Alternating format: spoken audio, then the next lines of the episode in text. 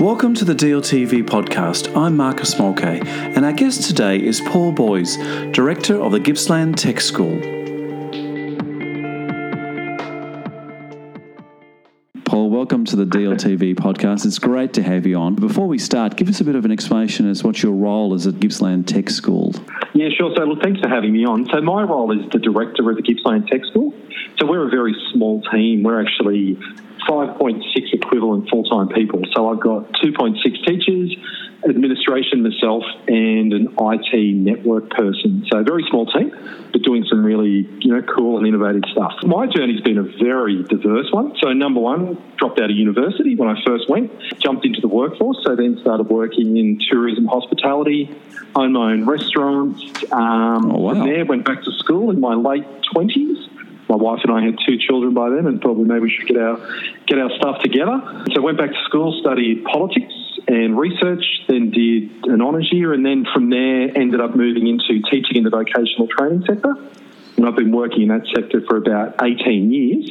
What's quite unique about me as well is I'm actually not a secondary school teacher. I'm not a VIT registered teacher. So tech schools actually draw off a fairly wide range of skills. So for me, I've got a master's in education, master's in business, but my background is mainly in vocational training. Now, Paul, I know you're one of those very lucky people to receive a Churchill Fellowship, and you travelled to Canada and the USA in uh, 2018 to explore trade-based learning in secondary school. Can you sort of give us a bit of a sort of a feel for what happened over there and what you saw? So the, probably the thing that prompted me to sort of do the research was number one, working in the vocational space, seeing a lot of young people that are just not really sure about what to do. And, and, from my experience, a lot of people are falling out of the school system a little bit too early. Yeah. So I was really keen to look at ways that overseas models were actually keeping young people in schools and providing them sort of alternate pathways, if you want to put it that way. We've got VCE and VCAL here, which do a great job but I wanted to see some other methods. So, probably the thing that was most intriguing there was Colorado. So, Colorado set up a new system where they literally threw their vocational training system in the air and said, look, it's not working. They went and did a 10 day study tour of Switzerland, came back and actually brought in a flexible diploma program. So, diploma is the equivalent of VCE or VCAL, where students can actually bring in work experience, they can bring in vocational training, and they had a lot more flexibility in how they achieve their outcomes. That was really good. Same was another program in Toronto, which was a, a program based around again, providing flexibility for people that were disengaging, giving them more options around work, employment, and also sort of community based education. So they were still connected to their communities, but they were finding alternate pathways to get to that, that year 12 outcome. And I'm thinking you've used that sort of model as a way to actually connect with the schools in your local area there, because I know you've got a bit of a whole thing going on there with your with your local network. So, am I right in saying that? And what, what sort of activities do you do with the local schools? Yeah, so look, today I'll, I'll give you a rundown of today. So, today was day two of a renewable energy program. So, we developed a program that introduces students to solar, wind, and hydrogen based energy. Now, that's a two day program that links back to the year seven and eight science curriculum about renewables. So, this was developed in partnership with schools and also in partnership with one of our local energy providers, Engie. So, between the three of us, we put this program together. So, day two today, students had learned about the technologies. Today, they actually had to implement their own renewable city. They had to power that city for a nominated period of time. Wow. They were given a budget. If they didn't uh, listen on day one, they had to pay for consultants. Their money ran out quickly. So we tried to make it as live and as real as we could.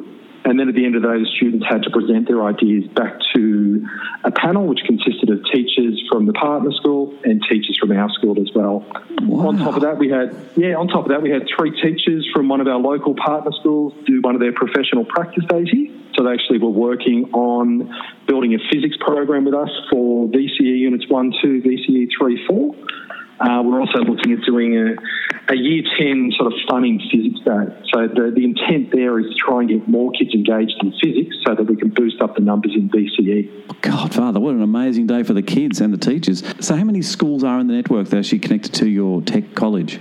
Yeah, so we're the smallest tech school in the region. We only have nine schools that directly feed into us. So we have three government schools, we have one Catholic, one independent, and we have four specialist schools that feed into it. Yeah. So we work with a really wide range of students from year 7 through to year 12. And we also work with VCAL groups at TAFE Gippsland. So we have a very diverse audience and we have a very diverse sort of range of programs to meet that audience. Well, I tell you, those kids are getting exposed to some really cool ideas. Did you travel to Europe just recently to explore design thinking? Was it a workshop you attended over there? Yeah, so we actually visited two places. So first we went to Aalborg University in Denmark. Now, Aalborg University is the leading university in Europe for engineering outcomes. So it ranks as number one and it ranks as number four globally for the best outcomes. So Aalborg University work off problem-based learning model. So what that means, you're in an undergrad or a postgrad program, essentially one third of your load is actually working in a group of six on a defined industry challenge. So students are actually given, you know, some some writable whiteboards. They're given some seats, and they literally spend one third of the university time working on that project all the way through. Wow! So each semester, new project, new group, new challenge, and it was just fantastic. The way the students were engaged, you know, the prototypes, the responses to the challenges were fantastic.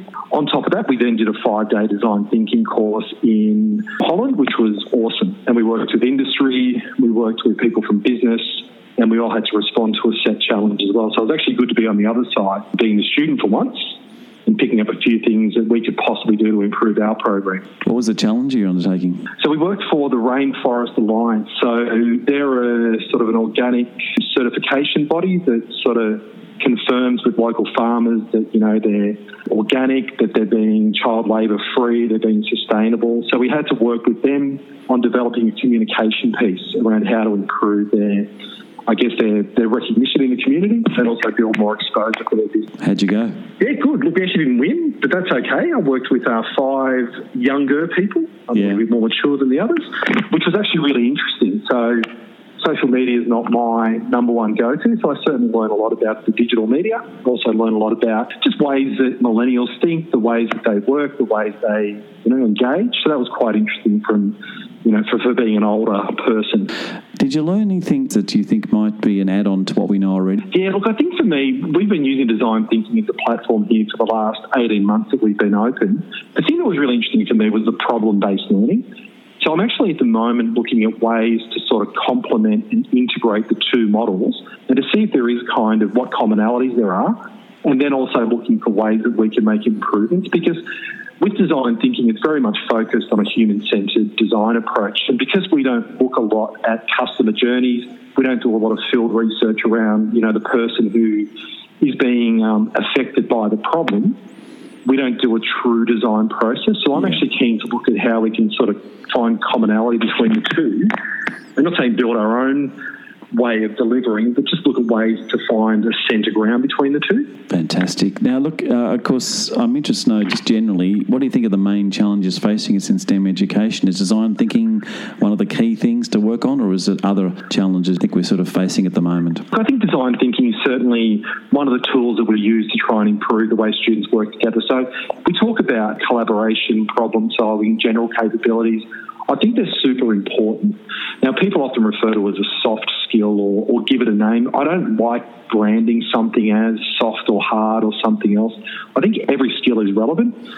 Technical skills are super important as well, but if, if young people aren't prepared to work collaboratively, if they're not prepared to be flexible, if they can't present, I think they're the skills that underpin success in a future career. Yeah. And on top of that, you build, and hopefully tech schools here can help people to find what their passion is and then hopefully direct them into that so that when they hit their VCE or VCAL, they're making choices around subjects that they like. So I think there's, I'm not disheartened about the future. I don't think that it's doom and gloom, but I think that we just have to look a little bit more differently. And I want to see young people get excited by STEM, or I should say STEAM, bringing the art side in as well, and not feeling that it's hard and it's challenging, but seeing how it actually relates to the everyday. I think that's what's most important. Now, Paul, can you paint us a bit of a picture for us about what Gippsland Tech looks like in the future? So the, the space that we really want to try and develop ourselves is in the sort of the pre VCE, pre VCAL space. Right. So really provide a lot of introduction to whether it's robotics, coding, uh, prototyping, electronics, it could be multimedia, art, design, VR. Try to help people find what's the thing that they enjoy, and then hopefully having you know the influence to see that you know people are choosing subjects and choosing you know potential careers that are based off experiences they've had here. But the most important thing for us is working with our partner schools and they've been absolutely fantastic. I can't speak more highly of the schools in our region. They're really keen to try new things. They're really keen to work with us as well, and we're really mindful not to. How can I put this? Not to say that we're doing something or not, but to try and find a way to work collaboratively. I think that's really important. Oh. We can learn as much from them as they can from us. Fantastic. Now, Paul, listen, uh, everyone has got a favourite STEM education resource. It's something that sort of is a go to thing. If you've got a go to thing that you think this always works, the kids love this. Yeah, look, it's funny. We've been doing a lot of Kahoots in our class, just a bit of a way of getting kids involved and engaged. We find that's a really nice way to start them off. A little bit competitive, it's something they can see, it's action based. So that we find that's a really good way to start our programs. One of the things that we're pushing towards as well is we're doing four day design challenges where at the end of every school term, we invite anywhere between four and eight students from each of our partner schools, and we actually get them to come together for four whole days and work on a design problem. That's with one of our local industry partners, and that's something that I really enjoy as well because it really gets kids involved, and the outcomes from the industry perspective have been fantastic. They've been blown away by the work students are doing. Can we sort of get a sort of insight into how that works? Because you've, you've mentioned it a couple of times now, and it sounds unbelievably fantastic. How do we, as listeners, get access to that information that you're talking about? Have you got? Is there a website where that stuff is listed, or a Facebook page, or any? Is there any way yeah. we can get we can we can track it down? You can. So off our website, you'll see reference to these, and you'll see our social media feed as well. The thing that we're really trying to push next year is to build on the capacity around these. So what we're finding now is that students in the region are starting to say, well, that's something I want to aspire to. They see it as a bit of a, you know, something they can work towards. So we're trying to push it a bit more next year. But that's really about yeah. the true design process. So allowing students to ideate, reflect, sit back, build their prototypes, you know, use the, the double diamond to sort of diverge their thinking and really take them along that journey, but do it in a supportive way. And, and again, there's no right or wrong. And we really want to stress that with the projects that we do. Paul, exciting stuff. Now, could you just do me a favour? You're talking a lot about the future, but can you give us a picture, paint a picture for us of how like STEM looks like in schools, I guess in your region and so forth? You think in say five to perhaps even ten years? How do you see, yeah, how do you see it operating? What I found most appealing around here is that schools are prepared to work with each other. Yeah. And that's been a really big thing for us. So the recognition that we can't do it by ourselves, but we need to work collaboratively. So that's where the, the tech schools become a bit of a central hub to that. And so we're sort of here to, I guess, provide, whether it's just the resources or provide some knowledge, but also to provide a sort of a comfortable place to share. And we're not here to threaten anyone. We're here to simply go, let's have a go at this. We don't know, you know, a lot of things that we do either, but we're prepared to dive in. And it's that mindset to say, well, listen, I'm prepared to try something different and, you know, not be feared of being judged for it. Nice. Now, Paul, if any of our listeners want to get in contact with you, what's the best way they can reach you? So if they go through our website, the Gippsland Tech School, you'll find a, you know, a general inquiries email. You'll also find our contact details. There's descriptions of all of the six staff members that work for us and they're really diverse. You know, my lead teacher is a physiotherapist, so she's been 15 years. She wow. got masters of secondary education, VIT registered. My lead teacher is actually a lawyer. In Behest, he saw the light and became an educator, which is great. but he's the kind of guy, if you handed him anything, he'd pull it apart, want to know how it works. And my third teacher is actually a PhD in physics, and he's from the university sector. Wow. So they're all really different. It's quite diverse, isn't it? Yeah. yeah. It is. They're a little bit um, not your average kind of people. And I've also got a solutions architect, my IT person, who's got a background in multimedia design. So we're really fortunate, you know, we complement each other. No one stands above anyone else. We're all doing our thing, and, and we're all here to really support ourselves and also the local schools. So to me, it's been fantastic, really inspiring as an educator to sort of be in this environment where you can try new things and do it without sort of fear or favour. Paul, you're doing an amazing job. Thank you very much for being interviewed by the DLTV today. It's been great to have you on the podcast. No worries. Thanks for the time. Thanks for listening to the DLTV podcast. You can find all our podcasts on our website dltv.vic.edu.au and on SoundCloud. Have a great day.